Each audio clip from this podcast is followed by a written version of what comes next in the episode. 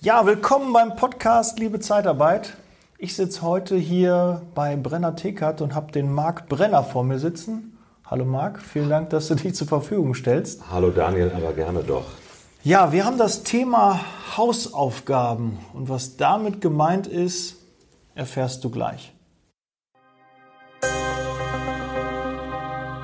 Liebe Zeitarbeit, der Podcast mit Daniel Müller.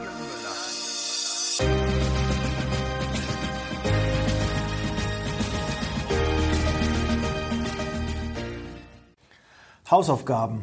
Der Titel äh, verspricht sehr viel. Marc, was ist, oder bevor wir mit, mit, dem eigentlichen Thema starten, wichtiger ist, die Community kennt dich vielleicht nicht.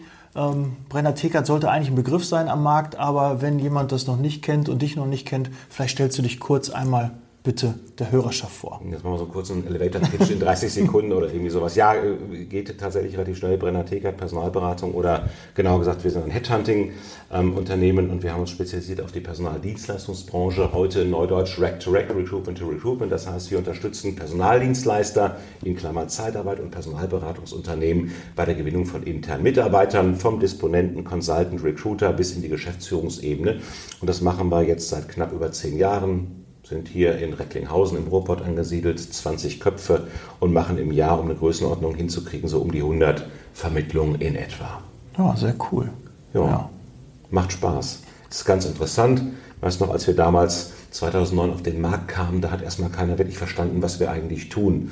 Äh, heute benutze ich mir so ganz gerne die, diese Metapher vom, vom Metzger, der seine Wurst woanders kauft letztendlich, ne? weil mhm. es ist einfach schon ein großes Fragezeichen, warum brauchen Personaldienstleister einen anderen Personaldienstleister oder einen Personalberater, der sie bei der Gewinnung unterstützt. Aber da sind wir schon beim, beim Thema, äh, oder ein Stück weit bei diesem, bei diesem Titel des, des, äh, des Themas ähm, Hausaufgaben, ähm, weil wir einfach extrem spezialisiert sind. Ja, wenn du halt eben mal draußen guckst, der eine ist auf dem Bereich Medical spezialisiert, der hat sein Kandidatennetzwerk im Bereich Medical, der nächste macht IT, der hat sein Netzwerk im IT-Bereich und wir sind halt eben seit einem Jahrzehnt ähm, im Bereich Personaldienstleistung, Personalberatung unterwegs und wir haben eben in diesem Bereich ein Netzwerk aufgebaut und das hilft uns natürlich, unsere Mandanten dann zu unterstützen, wenn es um die Gewinnung von neuen Kolleginnen und Kollegen geht. Mhm. Und das Thema Hausaufgaben haben wir so im Vorfeld gesprochen, dass das ähm, ein sehr interessantes Thema ist. Hausaufgaben für Unternehmer, worauf äh, muss denn so ein Unternehmer da achten? Worauf muss man in der Zeitarbeit oder auch in der Personal, oder vielleicht fangen wir nochmal anders an, Personalberatung, Personalvermittlung, wo ist da der Unterschied? Ja, vielleicht so ein Stück weit zu, zu unserer Struktur. Wir haben mal irgendwann, also nach Gründung war es halt eben so, dass wir irgendwie, ja, jeder hat, jeder hat alles gemacht innerhalb der Personaldienstleistung. Und dann haben wir irgendwann gesehen, ähm, dass es halt eben Sinn machte, aufgrund unserer Größenordnung zu trennen. Und dann sind wir eben hingegangen haben gesagt, okay, wir trennen es bei uns intern zwei Teams. Das eine Team kümmert sich um die Personaldienstleistung, also um unsere Zeitarbeitskunden. Das andere Team kümmert sich eher um die Personalberatungskunden, also diejenigen, die eher Vermittlung, Personalberatung, Headhunting betreiben. Und das unter unterscheiden wir eben schon. Die ähm, klassische Personalvermittlung ist das, was man tendenziell eher in der Personaldienstleistung finden würde.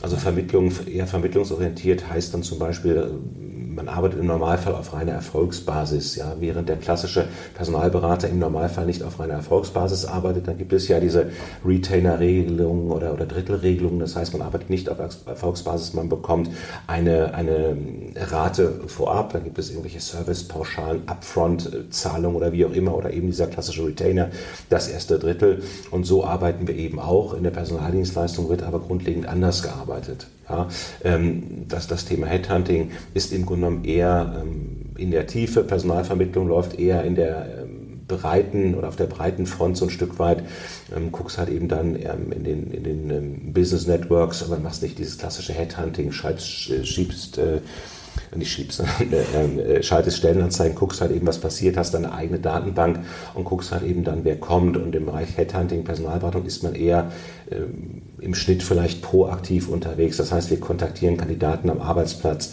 und ähm, versuchen sie zu begeistern, ins Gespräch zu gehen mit dem jeweiligen Berater. Und das sind, glaube ich, jetzt mal so grob dargestellt an der Oberfläche die Hauptunterschiede. Hm. Ich habe schon mal in, äh, in einer anderen Podcast-Folge ähm, schon mal das Thema so leicht angesprochen, aber ich glaube, mit dir habe ich einen richtigen Experten. Also ich hatte auch vorher einen Experten da sitzen, aber äh, nochmal einen Experten. Weil, viele Zeitarbeitsfirmen haben sich in der Personalberatung, Personalvermittlung versucht und sind auch muss ich auch mich dazu zählen, kläglich gescheitert. Hast du eine Idee, woran das liegt? Warum funktioniert das nicht so? Warum klappt das nicht bei vielen? Ja, nicht bei allen, aber bei vielen. Also ich, ich glaube halt eben tatsächlich, also das, das kann ich bestätigen. Wir kennen halt eben auch viele Unternehmen, die in der Vergangenheit gesagt haben, so wir machen jetzt mal mehr den Vermittlungsbereich. Ähm, es hängt eben ein Stück weit damit zusammen, aus welchem, aus welchem Geschäft kommst du. Gib dir mal ein Beispiel aus der klassischen, aus der klassischen Personaldienstleistung in Klammern Zeitarbeit. Wenn es da, früher war es zumindest mal so, wenn es dann darum ging, einen neuen Standort aufzumachen, eine Niederlassung aufzumachen, dann war halt eben in der Vergangenheit häufig so diese Denke, naja, wir machen klassisches gewerblich-technisches Geschäft, wir machen einen neuen Standort auf und der muss nach vier, fünf, sechs Monaten spätestens produktiv sein, Break Break-Even, da muss Geld dementsprechend verdient werden.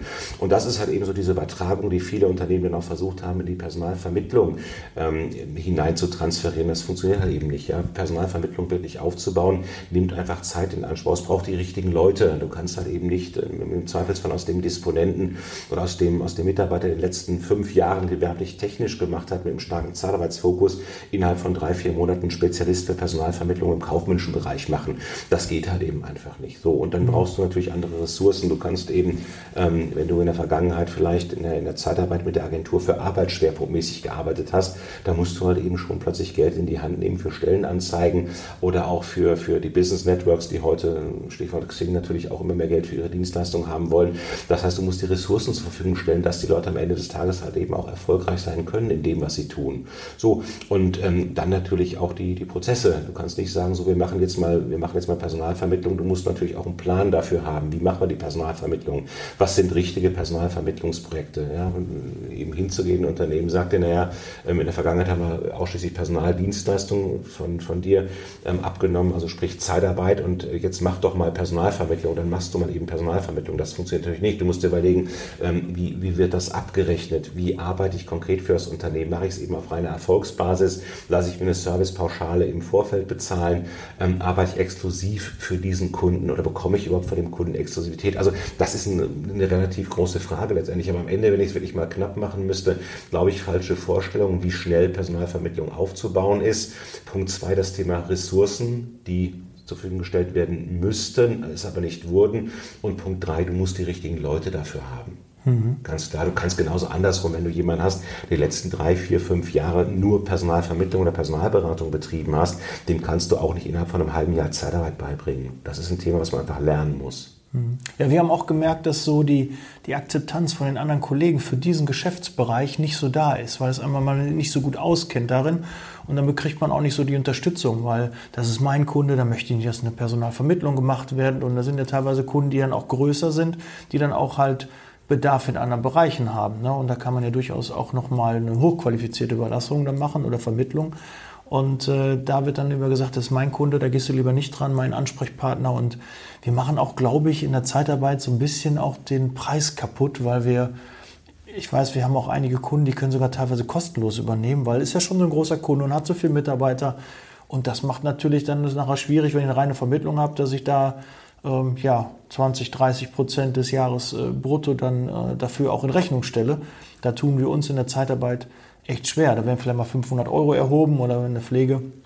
Dann sind es dann schon größere Beträge, obwohl ich die immer noch nicht so gerechtfertigt halte für die Arbeit, die dahinter steht, weil wir brauchen ja alle Personal. Personal ist knapp, ist schwierig zu bekommen. Und wenn ich dann eine gute Fachkraft habe, die wirklich hoch entlohnt ist, ähm, sind das teilweise ist es nur so ein Tropfen auf einen heißen Stein. Ich freue mich zwar für den Mitarbeiter, der übernommen wird, wenn erst eine Überlassung im Vorfeld geschaltet wird und dann eine Übernahme, aber so eine reine Vermittlung, da den Betrag, das ist so. Und ich bin auch immer so ein Typ, ich möchte langes Geschäft mit den Kunden machen. Und äh, so eine Vermittlung ist irgendwie kurz, bin ich da und weg. Ne, das ist so das Gefühl, glaube ich, was viele ähm, ja, Zeitarbeitsfirmen da irgendwie haben und Disponenten, Niederlassungsleiter, die sich nicht so mit dem Geschäft auskennen. Ja, über einen Zeitraum verdienen ist natürlich auch keine ganz uninteressante Idee. Und einfach ja. zu sagen, ich habe dann, ich habe dann lieber gut, jetzt haben wir das Thema Höchstüberlassungsdauer, da will ich, will ich ja. gar nicht drüber reden. Aber natürlich ist auch ein sehr angenehmes Geschäft, einfach mal über, über vielleicht äh, ja, anderthalb Jahre einfach einen Mitarbeiter im kaufmännischen Bereich zu einem guten ähm, Stundenverrechnungssatz zu überlassen. Auf der anderen Seite ähm, habe ich das immer sehr stark marktgetrieben, so ein Stück weit betrachtet. Ja, du hast halt eben äh, Kunden, der Kunde hat unterschiedliche Bedürfnisse. Das Bedürfnis kann halt eben dann teilweise sein, da sind wir bei der klassischen Zeitarbeit, dass temporär jemand gesucht wird. Ne? Der Klassiker mhm. eben die, die Mitarbeiterin am Empfang oder jemand in der Produktion, ähm, der halt eben ausfällt, Produktionsspitze, dann ist man eben im Bereich Zeitarbeiter. Wenn wir uns mal heute den, den Markt in Deutschland angucken, Stichwort Demografie, War for Talents etc., da sehen wir natürlich schon, dass der, dass der Markt extrem ähm, hungrig ist nach Mitarbeitern im Rahmen der Festanstellung. Und warum sollte ich als Personaldienstleister ähm, dann dieses, äh, ja, dieses Geschäft nicht mitnehmen letztendlich? Ne? Aber wie gesagt, eben nicht von heute auf morgen, aber grundlegend ist es einfach so, wenn wir uns den Markt insgesamt mal angucken, ähm, die gewerblich-technische Zeitarbeit hat ja in 2019, wir haben ja Januar, Januar 2020 und wenn wir uns das Jahr 2019 mal rückblickend betrachten, haben natürlich gerade die großen Dienstleister und speziell auch die Dienstleister, die stark im Bereich gewerblich-technisch unterwegs sind, produktionsnah, ganz massive Probleme gehabt letztendlich. Und wenn du dir dann da parallel dazu mal die Spezialisten anguckst, also was man klassischerweise unterscheiden kann, das eine ist General Staffing, die, die Spezialisten, die halt eben auch einen hohen Vermittlungsanteil haben. Das ist dann eher dieser Bereich Professional Staffing, wo es dann um IT geht oder um Finance oder um kaufmännische Themen. Ähm, die sind so erfolgreich, dass sie teilweise vor Kraft kaum laufen können. Dann guckst du halt eben, wenn ich mal an, wie sind an den Standorten oder in den Regionen die Umsätze verteilt, dann siehst du halt eben schon, dass das Temp ähm, massiv zurückgegangen ist oder eher stagniert und, und sich auf einem konstanten Niveau bewegt, aber dass Personalvermittlung ganz massiv an Bedeutung gewonnen hat. Aber das sind eben genau die Unternehmen, dann wird es wieder rund an der Stelle, das sind genau die Unternehmen, die halt eben schon frühzeitig ihre Hausaufgaben gemacht haben, die halt eben gesagt haben, wir springen, schon vor Jahren gesagt haben, wir gehen auf das Thema Personalvermittlung und zwar wieder getrieben durch die, durch die Aussagen oder die Anfragen der Kunden. Wenn der Kunde anfragt Temp, dann mache ich Temp, sage jawohl, das kann ich und wenn der Kunde sagt Perm, also Vermittlung, dann, dann zu sagen, ja, das kann ich halt eben auch. Aber die Kompetenzen wurden über Jahre aufgebaut. Und jetzt haben halt eben gerade 2019 viele Unternehmen gesehen, dass Temp immer schwieriger wird. Also ich habe da häufig Werte gehört von 2 zu 1. Das heißt, zwei Kandidaten werden vom Kunden übernommen und nur einer kann nachrekrutiert werden. Da kann man sich ja vorstellen, wie, wie die externen Zahlen aussehen nach einem Jahr. Mhm. So, und dann sind halt eben viele in 2019 wirklich verzweifelt auf diesen Perm-Zug aufgesprungen, aber dann eben genau mit der Erwartungshaltung, naja, wir machen jetzt mal Personalvermittlung, aber ohne Plan und teilweise teilweise wirklich auch ohne, ohne Sinn und Verstand. Ja, die, die falschen Leute zum, zum Vermittler gemacht und dann, ja, gestern noch gewerblich-technisch und heute sind wir Experte für, keine Ahnung, kaufmännische Vermittlung im Einkaufsbereich. Das nimmt dann natürlich der Kunde auch nicht ab. Ja, also da wurden die das Hausaufgaben, ja. genau, wurden die Hausaufgaben vernachlässigt. Es gibt, es gibt keine Kandidatennetzwerke ähm, in den jeweiligen Fachbereichen. Es gibt keine ähm, Kompetenzen. Ja, es ist halt eben nicht so einfach gemacht, Personalvermittlung aufzubauen, weil gerade ein Thema, was ja aktuell diskutiert wird in der, in der gesamten ähm, Wirtschaft oder im gesamten HR-Bereich ist Active Sourcing. So und Unternehmen, Endkunden sind seit Jahren dran und bauen Active Sourcing Kompetenzen auf und dann kann ich von einem Personaldienstleister oder auch von dem einzelnen Recruiter oder Disponenten nicht erwarten, innerhalb von drei, vier Monaten zum Spezialisten für, für Sourcing oder für Active Sourcing zu werden. Das geht halt eben nicht. Mhm. Und ich merke auch mal die, die Begrifflichkeiten, dieses Active Sourcing, vielleicht kannst du das so ein bisschen äh, nochmal, vielleicht kennt das nicht jeder äh, meiner Hörer, was ist damit genau gemeint, Active Sourcing? Ja, Active Sourcing ist im Grunde genommen die Idee, Kandidaten und den Kandidatenmarkt aktiv anzusprechen. Das ist ja heute also. relativ einfach, wenn man über die Business Networks nachdenkt, äh, also die, die, Netzwerke wie Xing und LinkedIn oder bei Social, Social Recruiting, das ist ja dann eher sogar äh, mhm. dein, dein spezialisiertes oder Spezialistenthema, ähm, und dann einfach auf die Kandidaten zuzugehen, ja, früher war ja der, der Klassiker im Grunde genommen so dieses, äh, was man, was man bezeichnet als Post and Pray, Stellenanzeigen schalten und beten und hoffen, dass irgendwas passiert, dass sich ein Kandidat meldet. Ähm, aber auch da äh, haben wir ein bisschen flapsig gesagt, ich bin, ähm, habe immer schon Vertrieb und auch Recruiting mit Partnersuche vergleich, verglichen. Und das ist halt eben einfach so, du kannst dann irgendwo in der Kneipe stehen und hoffen, dass du angesprochen wirst. Das kann funktionieren, wenn man aussieht wie Brad Pitt. Ja. Äh, du tust das ja, ich, ich nicht. Ähm, dann, dann kann sowas funktionieren, aber ansonsten musst du dich halt eben tatsächlich tatsächlich auch mal zu der Angebeteten hin, hin begeben und einfach mal aktiv ansprechen. Und das ist mhm. genau das Gleiche, was wir, was wir halt eben heute im Recruiting sehen. Ja, man mhm. wartet nicht mehr, bis die Kandidaten sich mit uns in Verbindung setzen. Wir nehmen den Hörer in die Hand. Also wir, wir als Personalberater nehmen den Hörer in die Hand. Ähm, nächstbeste ist dann vielleicht Kandidaten anzuschreiben, im Grunde genommen Active Sourcing, Aktivität, auf die Leute zuzugehen und nicht mehr zu sitzen und, und aggressiv zu warten, bis das Telefon klingelt. Hm. Ja, ist ja eigentlich auch grob fahrlässig. Ist ja auch, wenn wir einen Auftrag haben oder Mitarbeiter haben wir frei, dann rufen, warten wir auch nicht und legen die Hände in den Schoß und warten, dass ein Kunde anruft, sondern dann müssen wir auch aktiv auf Aufträge suchen. Und das ist halt bei der Kandidatensuche dann gemeint. Okay, haben wir das auch zu dem Thema. Ähm, welche Hausaufgabe glaubst du, ähm, wird am häufigsten nicht gemacht. Du hast vorhin so, so, ein bisschen im Vorgespräch haben wir ein bisschen über dieses Dashboard, dass es quasi so ein Ampelsystem gibt und wenn die nicht alle auf grün sind, dann funktioniert das nicht. Was glaubst du, welche Ampel, wenn die auf rot ist, ist, ist tödlich?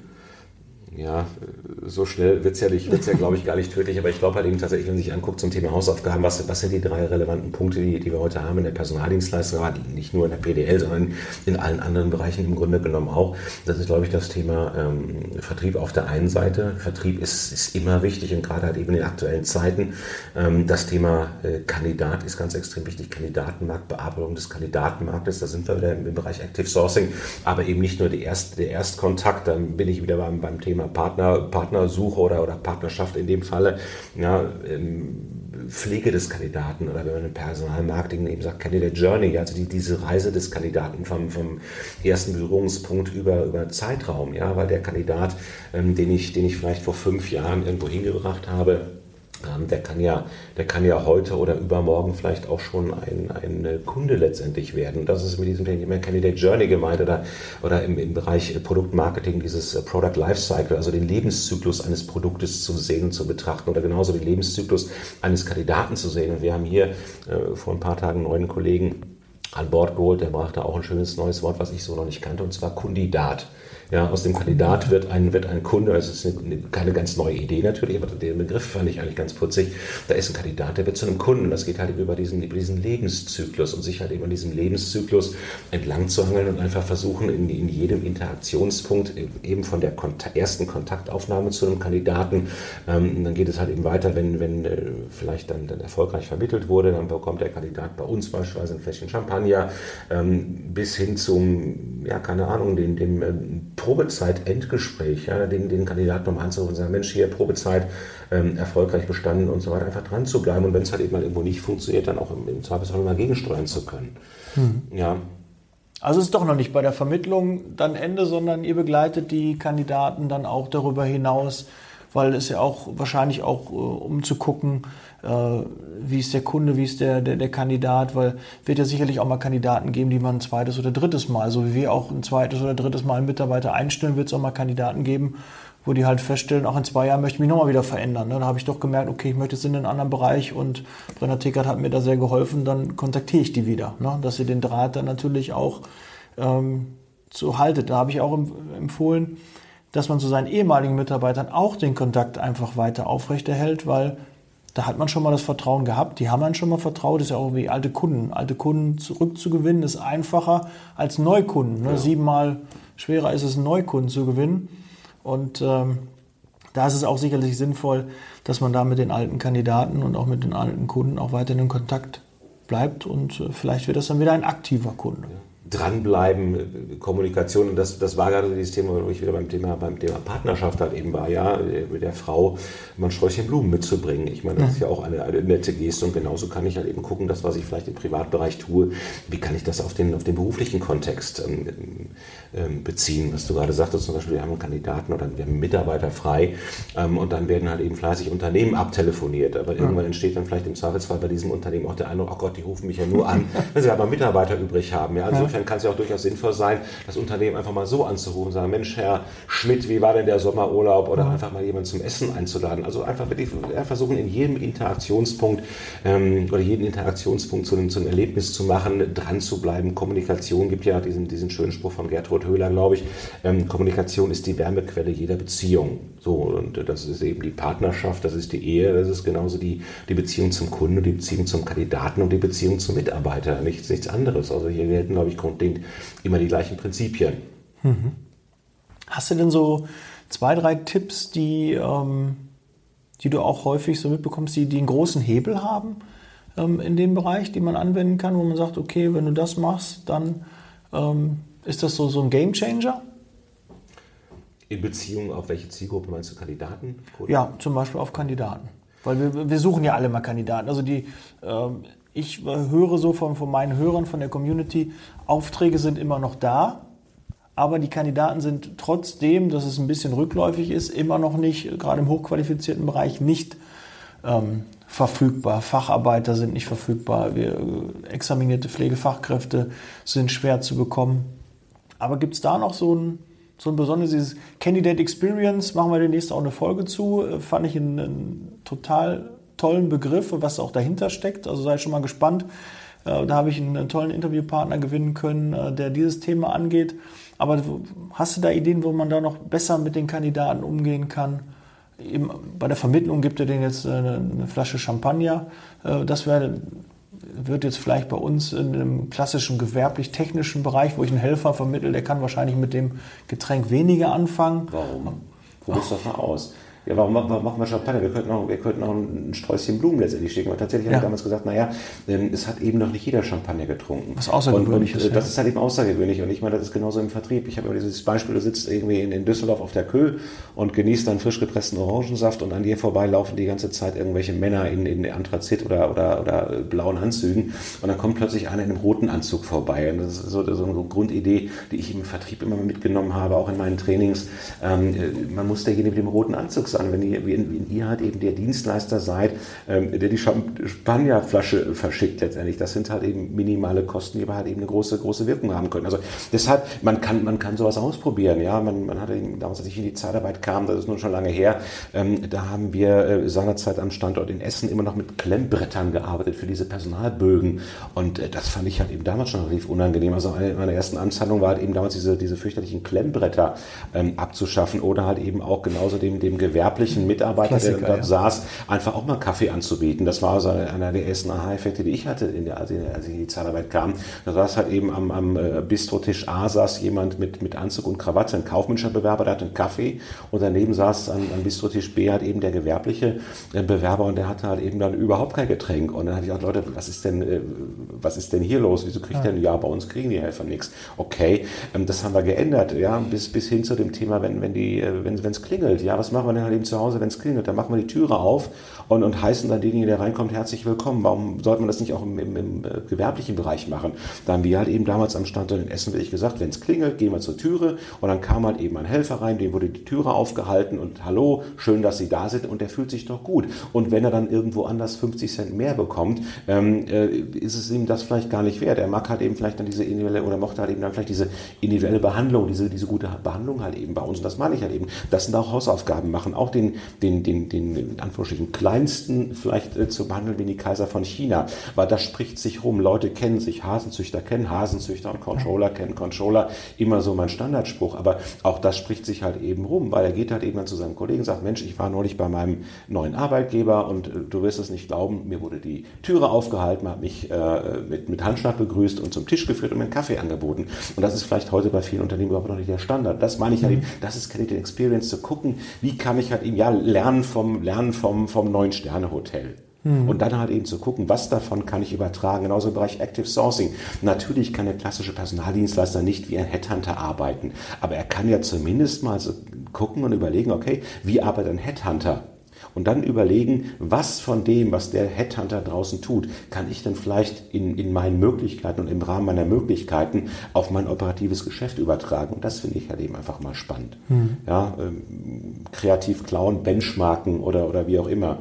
Und das bringt, glaube ich, nach vorne. Nicht immer nach rechts und links gucken, sondern einfach mal nach oben gucken zu den Spezialisten. Als ich damals, äh, plaudere ich aus dem Nähkästchen, als ich bei, bei Monster mal, mal tätig war im Vertrieb, da hatten wir eine, eine Abteilung, das waren halt eben die Telesales.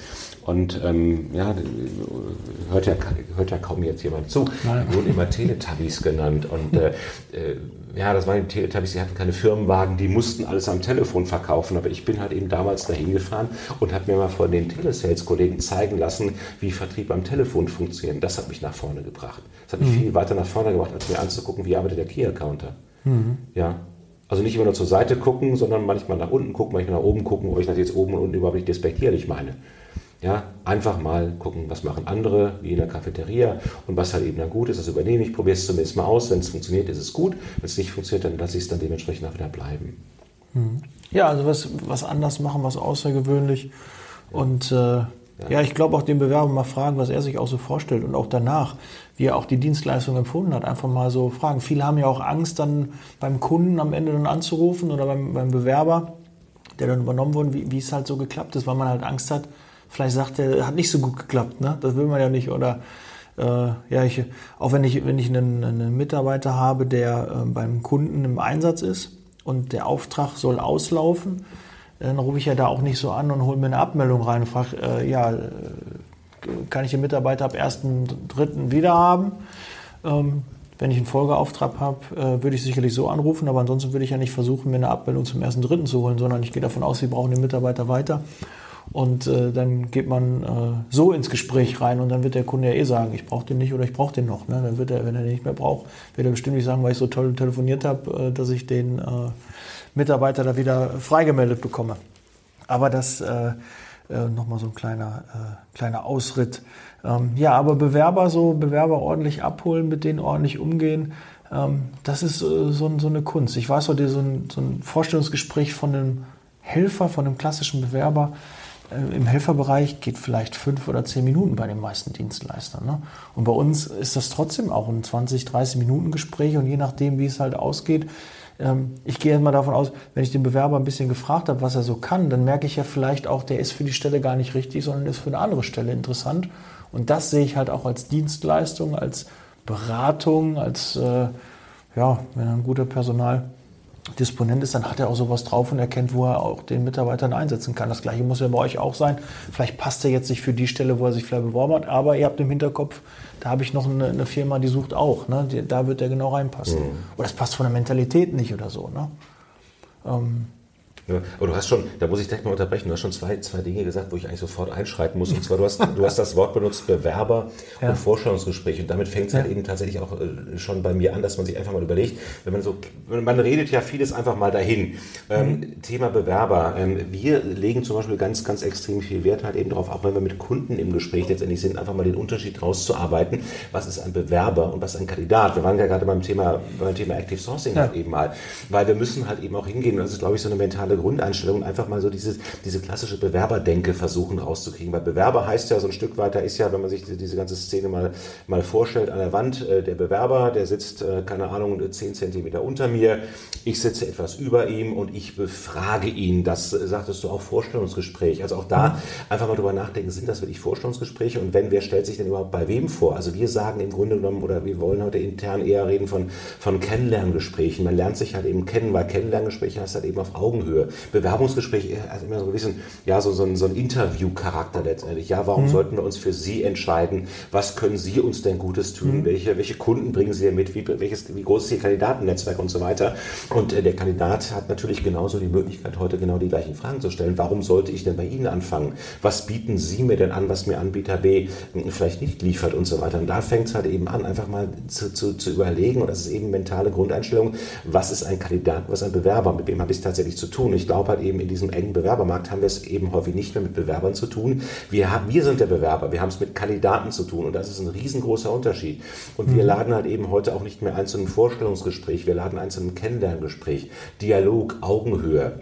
Ja, das ist halt eben, glaube ich, ganz wichtig. Und das ist wieder so, das ist, du hattest nach Hebeln gerade gefragt und es gibt eben wahnsinnig viele Hebel. Also insofern kann man da nicht diesen, diesen einen Hebel benennen, aber wenn man mal einen Hebel benennen müsste, ist es dieser große Candidate Experience und das ist halt eben auch dieses, ja, wie man so schön sagte, dieses, dieses Wording. Welche Begrifflichkeiten benutze ich halt eben und, mhm. und welches Gefühl vermittle ich einem Kandidaten?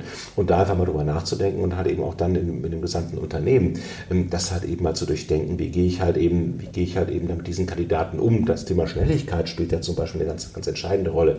Ja. Ich kann in diesen, in diesen heutigen ähm, Märkten und diesem heutigen Bewerbermarkt, Kandidatenmarkt, das habe ich selber gesagt, ähm, im Grunde genommen nicht mehr, nicht mehr liegen lassen und, und, und hoffen, dass der halt eben in, äh, keine Ahnung, in den sieben Werktagen noch zur Verfügung steht. Ich muss im Grunde genommen heute reagieren. Das ist eine, eine ganz, ganz wichtige Maxime, die ich auch für mich, für mich persönlich habe. Wenn ich heute irgendwo einen Anruf bekomme oder jemand schreibt mich an, via, via Xing beispielsweise, versuche ich innerhalb von spätestens einer Stunde zu reagieren. Mhm. Einfach mal zu reagieren. Und die Reaktion kann zum Beispiel darin bestehen, dass ich sage, Mensch, ich kann heute nicht reden, aber wie sieht es denn morgen aus um, um 14 Uhr beispielsweise? Also extrem ähm, Geschwindigkeit, weil das ist letztendlich für mich auch ein Ausdruck von Wertschätzung und ich gucke mal halt eben ja. den Markt an und ich kann ja nun nicht sagen, ob dieser Kandidat sich noch bei einem anderen oder mit einem anderen in Verbindung gesetzt, gesetzt hat. Und wenn der andere zwei Tage braucht, aber ich nur einen Tag, habe ich gewonnen, höchstwahrscheinlich. Ja, man muss den Bewerber, äh, den Kandidaten, genau. ich, ich, ich versuche da jetzt drauf. Ja, ja. Ich habe das letzte schon mit der Simone Straub, die hat auch äh, von Kandidaten gesprochen und ein ganz anderes Wording, also wirklich ein ganz anderes Wording, aber so mit, dem, mit der Wertschätzung, die dahinter steht, das habe ich gar nicht so, da hast du mich jetzt auf die Idee gebracht, mal gucken. Also da wird äh, meine Recruiterin, die Frau Penning, die das jetzt auch sicherlich hören wird, äh, da haben wir ein bisschen was zu tun. Frau Penning? Ja, also da müssen wir dran gehen. Ja, okay. gute, gute Ansätze. Ich, ich, ich, muss noch ein Anekdötchen, ich darf ja. auf keinen Fall über Namen reden, aber wir haben, wir haben jetzt ein, ein Projekt oder einen, einen Auftrag gewonnen vor einiger Zeit und ähm, sollen auch da wirklich ähm, Spezialisten headhunten. Das heißt, wir, wir, gehen für dieses Unternehmen auf die Suche nach ähm, absoluten Spezialisten in, in, einem, in einem Themenbereich und ähm, irgendwann im Prozess fiel es dann dem Geschäftsführer ein, ähm, dass er ganz gerne von den Kandidaten noch ein Motivationsschreiben haben wollte. So, mhm. das heißt, wir sollen für dieses Unternehmen Kandidaten headhunten. Das heißt, hier die Ausgangssituation ist, unser Kunde möchte etwas von den Kandidaten, verlangt aber dann ab dem zweiten Gespräch oder vor dem zweiten Gespräch ein Motivationsschreiben des Kandidaten. Das mhm. passt überhaupt nicht zusammen. Im Grunde genommen könnte man es doch umdrehen und als Kandidat sagen, pass mal auf, liebes Unternehmen, gib du mir doch mal ein Motivationsschreiben, warum ich bei dir einsteigen sollte. Mhm. Und wir reden halt eben heute, in, in, also auch da ganz interessant, wenn man sich mal anguckt, wie sich der Markt in vielen Bereichen gewandelt hat. Wir hatten jetzt gerade eine, eine Vermittlung im Dezember getätigt, da hat der Kandidat einen äh, Signing-Bonus in Höhe von 13.000 Euro netto bekommen. Also nur rein für eine Vertragsunterschrift eine Prämie von 13.000 Euro. Ja. Nicht schlecht. Das war in dem Fall in ich glaube, Frankfurt oder München. Das ist natürlich auch nochmal, das sind natürlich nochmal spezielle Märkte. Aber da sieht man so ein Stück weit, wo sich der, wo sich der Markt hin, hinbewegt. Und das ist dieses, dieses Thema Signing-Bonus ist halt eben bei vielen Unternehmen inzwischen auch gar keine Ausnahme mehr, dass man Kandidaten nur für die reine Vertragsunterschrift irgendwo MacBook Pro oder halt eben einen mhm. Geldbetrag in die, in die Hand drückt letztendlich.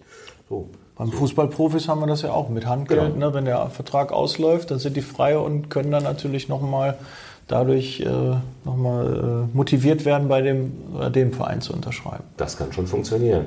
Ja, ja das ist ja auch, äh, Kopfprämie wird ja immer so, ne, ich, ich finde die Begrifflichkeit nicht schön, aber sie funktionieren halt. Ne? Das ist also wirklich ein, ein Hebel, den man da auch nutzen kann, um mehr Kandidaten oder auch äh, häufiger äh, Kandidaten zu bekommen, weil der Markt ist einfach begrenzt. Die wachsen ja nicht wie auf, auf Bäumen, die Kandidaten, sondern da muss man halt schon zusehen, dass man auch genügend davon bekommt. Ähm, Marc, abschließend äh, würde mich noch interessieren, wir haben jetzt ja 2020. Hast du so ein, zwei Learnings aus 2019, die du mit uns teilen kannst, wo du sagst, ah, das habe ich 2019 umgesetzt oder haben wir umgesetzt und das hat ähm, ja richtig was bewegt? Was war so? Oder, oder ein Aha-Effekt, ein Augenöffner? Ja, ich glaube, also wenn ich wirklich mal uns, uns als Unternehmen angucke, haben wir 2019, ähm, ich glaube, eine Sache richtig gemacht und das war eben eine ähm, ja, wie soll man sagen, so eine, so, eine, so eine, Idee, die wir in jedem, also wir sitzen montags, das muss ich vielleicht noch kurz erklären, wir sitzen montags in den jeweiligen Teams immer zusammen und ich habe halt immer irgendwann gesagt, Mensch, ich möchte eigentlich jeden Montag, wenn wir zusammensitzen, ähm, Ideen haben von, von den Kollegen, die in diesem, in diesem, wenn es so Weekly, in dem Weekly zusammensitzen, einfach mal Ideen haben, wie wir besser werden können letztendlich. So, und das kann halt eben dann der, der Student sagen, wir arbeiten im Bereich Research auch mit Studenten, das kann der Berater sein, das kann aber auch der Geschäftsführer sein, letztendlich sich zu überlegen, okay, an welcher Stelle können wir besser werden, was müssen halt eben tun und dann werde ich auch vollkommen, ja, wie so ein Brainstorming als, als Kreativitätstechnik einfach mal zu überlegen, was, was, was kann das sein? Ja, dementsprechend, wenn wir halt eben so das Beispiel das Thema Ghosting nehmen, Kandidaten tauchen plötzlich ab, das ist ja auch ein Begriff, den ich zum Beispiel das allererste Mal in 2019 gehört habe, Ghosting, ja, kommt wohl aus dem Dating irgendwo mhm. und ähm, ja, wie geht man mit diesem Thema halt eben um? Und das ist auch etwas, was uns getroffen hat. Also insofern haben wir dann überlegt, okay, was können wir als Anti-Ghosting-Strategie in unseren, in unseren Prozessen implementieren letztendlich so? Und dann kamen eben relativ schnell gute Ideen und dann äh, wird dann dementsprechend umgesetzt. Und was ich vorhin schon mal sagte, wenn es halt eben dann funktioniert, super, dann gerne weiter so. Und wenn es nicht funktioniert, lässt man es halt eben bleiben und guckt, ob es nicht noch andere Möglichkeiten letztendlich gibt. Also das war für uns, glaube ich, ein ganz, ganz guter Schritt, wichtiger Schritt zu überlegen, wenn ich oder gezwungen zu sein, auch für die, für die Kollegen, ähm, jede Woche irgendwo eine Idee zu entwickeln, was können wir noch tun. Ja, und das hat uns nach vorne gebracht und ansonsten ähm, glaube ich auch so die, dieses Thema Kultur, vorhin ging es ja auch um das Thema Hebel und Hebel ist immer Vertrieb, ähm, Recruiting und das Thema ähm, Mitarbeiterkultur. Es gibt ja diesen schönen Spruch, Culture is Strategy for Breakfast. Und da ist halt eben total, total viel drin, sich zu überlegen, wie wollen wir mit den Leuten umgehen. Ja, da geht es halt mhm. eben darum, wie, wie kann ich Leute einbinden, wie kann ich Leute fürs Unternehmen gewinnen. Und das, das sehen wir halt eben auch, wenn wir, wenn wir Leute hier haben zum, zum Gespräch. Ähm, wir machen Probearbeiten, weil uns ganz wichtig ist, dass die neuen oder die potenziellen neuen Kollegen das Team kennenlernen, weil wir ein extrem gutes Team haben. Und das spürt halt eben, glaube ich, jeder, äh, dass wir, dass wir einfach hier, dass das eine Truppe ist, die gerne zusammenarbeitet. Aber wir haben halt eben diese Kultur auch entwickeln müssen im Laufe der letzten Jahre letztendlich. So. Und ähm, ja, dann, dann war es das halt eben auch schon. Gucken, dass wir im Vertrieb gut aufgestellt sind, gucken, dass wir im Bereich Recruiting gut aufgestellt sind, aber eben auch im Bereich ja, Mitarbeiter, Kollegen, Kollegenschaft. Ja. Mhm. Und ähm, dann geht Betriebsklima Ende, quasi. Ja. ja. genau, Klima. Und dann geht mhm. halt eben vieles von ganz alleine, weil ohne Frage, wenn du einfach hier Leute, Leute sitzen hast, oder generell, wenn du Leute sitzen hast, die motiviert sind, die sich, die sich ernst genommen fühlen und äh, die auch Fehler machen dürfen und und und, dann entsteht, glaube ich, auch automatisch dadurch einfach eine sehr hohe ja, Motivation, was zu bewegen. Aber klar, äh, am Ende auch dann, dass das variable Modell muss halt eben auch passen. Also mhm. es ist halt eben extrem vielschichtig. Die Variable muss auch passen. Im Bereich Recruiting zum Beispiel so ein Thema, was ich, was ich häufiger mal erzähle, wenn ich mit Unternehmen im Gespräch bin, was ich überhaupt nicht verstehen kann, warum die Recruiter häufig nicht, äh, nicht an den äh, Vermittlungen partizipieren. Ja, die Vertriebsleute werden halt eben äh, klar über, über Provisionen beteiligt und der Recruiter, der halt eben mindestens 50 Prozent des Jobs mhm. in der aktuellen Zeit macht, der hat halt eben häufig finanziell nichts davon. Das kann es dann dementsprechend auch nicht sein. Mhm. Ja, auch, auch ein guter Ansatz. Ähm, den, den Fehler machen wir nicht.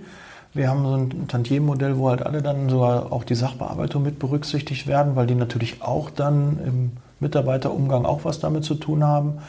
Und äh, deshalb haben wir so ein anderes äh, Modell da gewählt. Aber äh, auch nochmal gut, äh, kann ich mir sicherlich vorstellen, dass Recruiter da aus dem Bereich vielleicht mal rausgenommen werden. Das stimmt. Ja, sehr schön. Marc, ähm, wenn meine Hörer, meine Hörerinnen dich jetzt äh, persönlich mal erreichen möchten, wie können die mit dir Kontakt aufnehmen? Wie, wie ist der, der einfachste Weg? Der einfachste Weg entweder über Xing, ja. äh, vielleicht, vielleicht Kontakt aufnehmen, ansonsten die Website brenner-tcard.de und wer will, der findet einen Weg. Ja, ich werde es auch in den Shownotes nochmal verlinken. Äh, Mache ich sehr, sehr gerne. Ja, Marc, ich danke dir für deine Zeit. Ein tolles Gespräch. Ähm, wir haben im Vorfeld schon sehr viel gesprochen und wir hätten wahrscheinlich jetzt auch noch mal hier äh, weitere Ansätze. Aber ich glaube, vielleicht machen wir demnächst, wenn ihr wollt, gerne ein Thema, schreibt mir und dann spreche ich mit dem Marc, ob wir da noch eine weitere Folge zu aufnehmen.